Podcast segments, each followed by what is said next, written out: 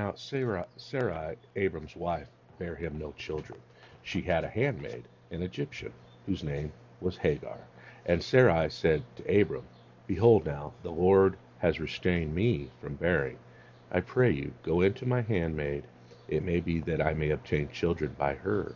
And Abram hearkened to the voice of Sarai. Genesis 16, 1 through 2. Now, it's a big mistake. Not that it always it is a big mistake to hearken unto the voice of your wife, but this is the second time it speaks of a man hearkening to the voice of his wife, and both of them at this point were mistakes. Now there will be other times when God will say, Listen to Sarai, and hearken unto the voice of Sarai, your wife. Now, Sarai, Abram's wife, took Hagar, her maid, the Egyptian, after Abram had dwelt ten years in the land of Canaan. Genesis 16:3. So Abraham was 85 years old and gave he her to her husband Abram to be his wife and he went in to Hagar and she conceived and when she saw that she had conceived she began to despise Sarai Genesis 16:3 through 4 the barrenness, you know, you can always say, well, maybe the husband is un- unable to have children. Maybe there's something defective with him. But when Hagar conceived so readily, obviously now it is Sarai who is barren. The curse of, the, of barrenness was a big deal in that culture, and so Hagar despised Sarai. And Sarai said unto Abram, My wrong be upon you. I have given my maid unto your bosom. And when she saw that she had conceived, I was despised in her eyes. And the Lord's judge and the Lord judge between me and you. Abram said to Sarai, Behold, your maid is in your hand. Do to her as whatever you please. And when Sarai dealt hardly with her, she fled from her face, and the angel of the Lord found her by a fountain of water. The angel of Jehovah found her by the fountain of water in the wilderness, by the fountain on the way to Shur. Genesis 16:5 through 7. Now Hagar was running back to Egypt. She was getting out of there and going to go back home. But man, to get back home, she had to go through that horrible wilderness area. She surely would have died in trying to return to Egypt, and so she was by this fountain of water. And he said, Hagar, Sarai's maid, where did you come from? Where are you going? She said, I'm fleeing from the face of my mistress Sarai. The angel of the Lord said to her, Return to your mistress and submit yourself under her hands. Genesis 16, 8 through 9. Now, she actually, at this, she was in the wrong, despising Sarai. And the Lord is now telling her, Return and submit. And the angel of the Lord said to her, Behold, you are with child. You shall bear a son, and shall call his name Ishmael, which means God shall hear, and because the Lord has heard your affliction. Genesis 16, 10 through 11. Now she was probably crying there by the fountain, and God heard her cry, and he said, Call your son Ishmael, which means the Lord will hear. God will hear, and he will be a wild man. His hand will be against every man, and every man's hand against him. And he will dwell in the presence of all his brothers. And she called the name of the Lord that spoke unto her. You, God, see me. And so she said, have I also here looked after him that sees me? Wherefore the well was called Beer-lahai, which is between Kadesh and Bered. Genesis 16:12 through 14. So she had made a pretty good way down into the desert to Sinai there, going near Kadesh. The name of the well is, well, the well of him that lives and sees me, Beer-lahai. Beer is well, the well of him that lives and sees me. And Hagar bare Abram a son, and Abram called his son, which Hagar bare, Ishmael. And Abram was 86, year old, 86 years old when Hagar bare Ishmael to Abram. Genesis 16, 15, and 16.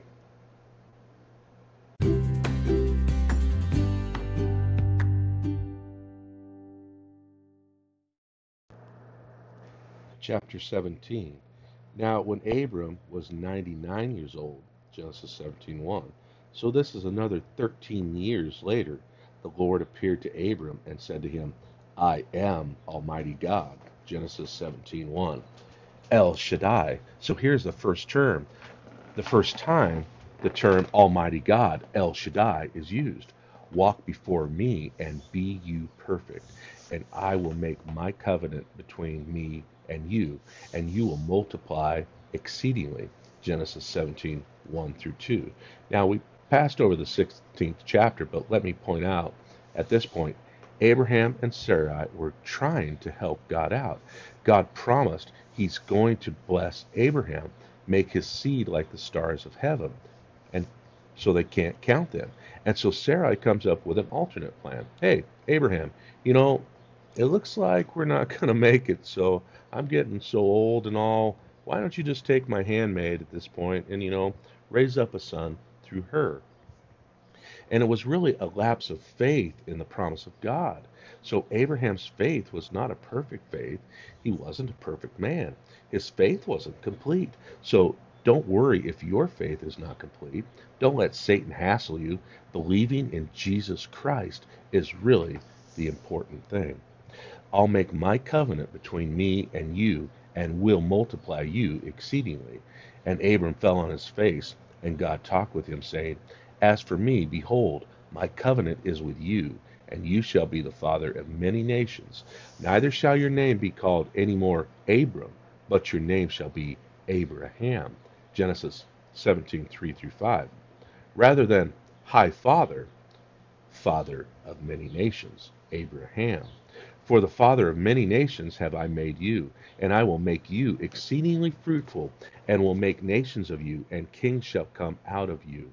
And I will establish my covenant between me and you, and your seed after you in their generations, for an everlasting covenant, to be God unto you, and to your seed after you and I will give to you and to your seed after you the land where you are a stranger, all the land of Canaan, for an everlasting possession, and I will be their God. Genesis 17, 5 through 8. So God is now repeating the promise of giving him a large number of descendants and of giving to them this land forever. It's theirs, it belongs to them. And God said to Abraham, You shall keep my covenant, therefore, you and your seed after you in their generations. This is my covenant which shall which you shall keep between you and me and your seed after you. Every man child among you shall be circumcised. Genesis 17, 9 through 10. And so here is where God established the rite of circumcision, which became, of course, the most important rite as far as the Jews were concerned. It's a badge and a mark of the people that have been separated unto God. And the spiritual significance is that of people who have cut off the fleshly life and are living after the Spirit. Now, they made the mistake, as so many people do, concerning rituals as identifying the ritual for the reality. The reality is a matter of heart. God wanted a people that were separated from their flesh in their heart, people who were spiritually and spiritually minded who would serve God in the Spirit. It was to be symbolized by the cutting away of the flesh. But it was really a spiritual thing that God was seeking. People who would cut away the fleshly mind and the fleshly heart and would serve God in the Spirit. But they began to identify the physical rite for the reality of the experience of the heart, and thus made the physical rite totally meaningless. So if you would go through the rite of circumcision and yet still within your heart were living after your flesh, walking after the flesh, the fact that you had gone through the rite meant nothing. Now, if you had gone through the cutting away of the flesh and the heart, then again the rite meant nothing. For God was really searching for the heart and the work in the heart. Same with baptism in the church today. For many, it's become a meaningless rite. They think, well, the important thing is go down and get baptized. Baptism doesn't save you. Not that is the washing away of the filth of the flesh. You can go down and be da- baptized a dozen times and not be saved. The rite of baptism doesn't save you. It's the inward work of the Spirit within your heart that really counts. And so here God established an outward rite, which was to speak of the inward experience, the cutting away of the fleshy heart, the heart after the flesh, and it was to be God desired that people whose heart was after the Spirit and after Him. And so here is where the rite was established, and God ordered it for all of His children, all that were in His house, all of the servants, all of those that had been brought into the house of Abraham. It was something that was to be done unto Abraham and to his descendants after him on the eighth day of the male child. The ritual of, of circumcision was to be fulfilled.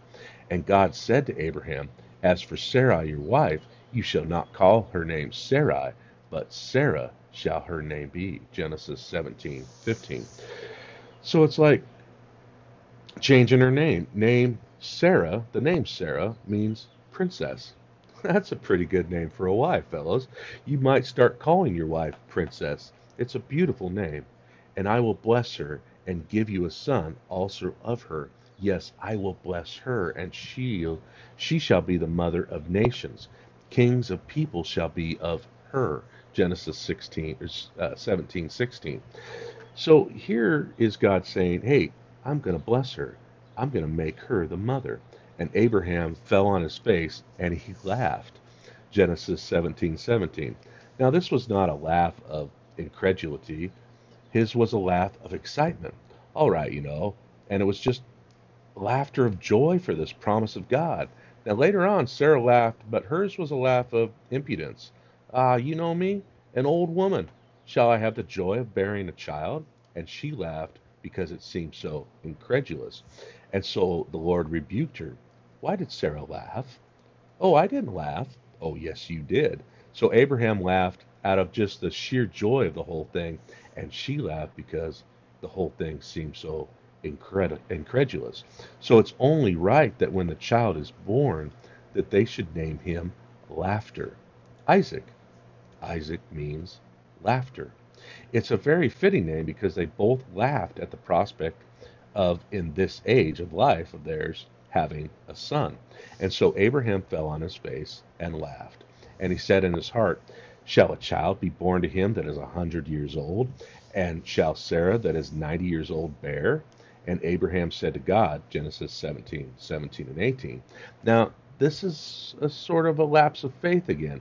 Oh, that Ishmael might live before you, Genesis 17, 18. In other words, oh God, forget it. You know, Sarah is 90 and I'm a 100. Just that's all right, Lord. Let Ishmael, 13 years old now, let him live before you. And God said, Sarah, your wife, shall bear you a son indeed, and you shall call his name Isaac. Laughter. And I will establish my covenant with him for an everlasting covenant, and with his seed after him. Genesis 17:19.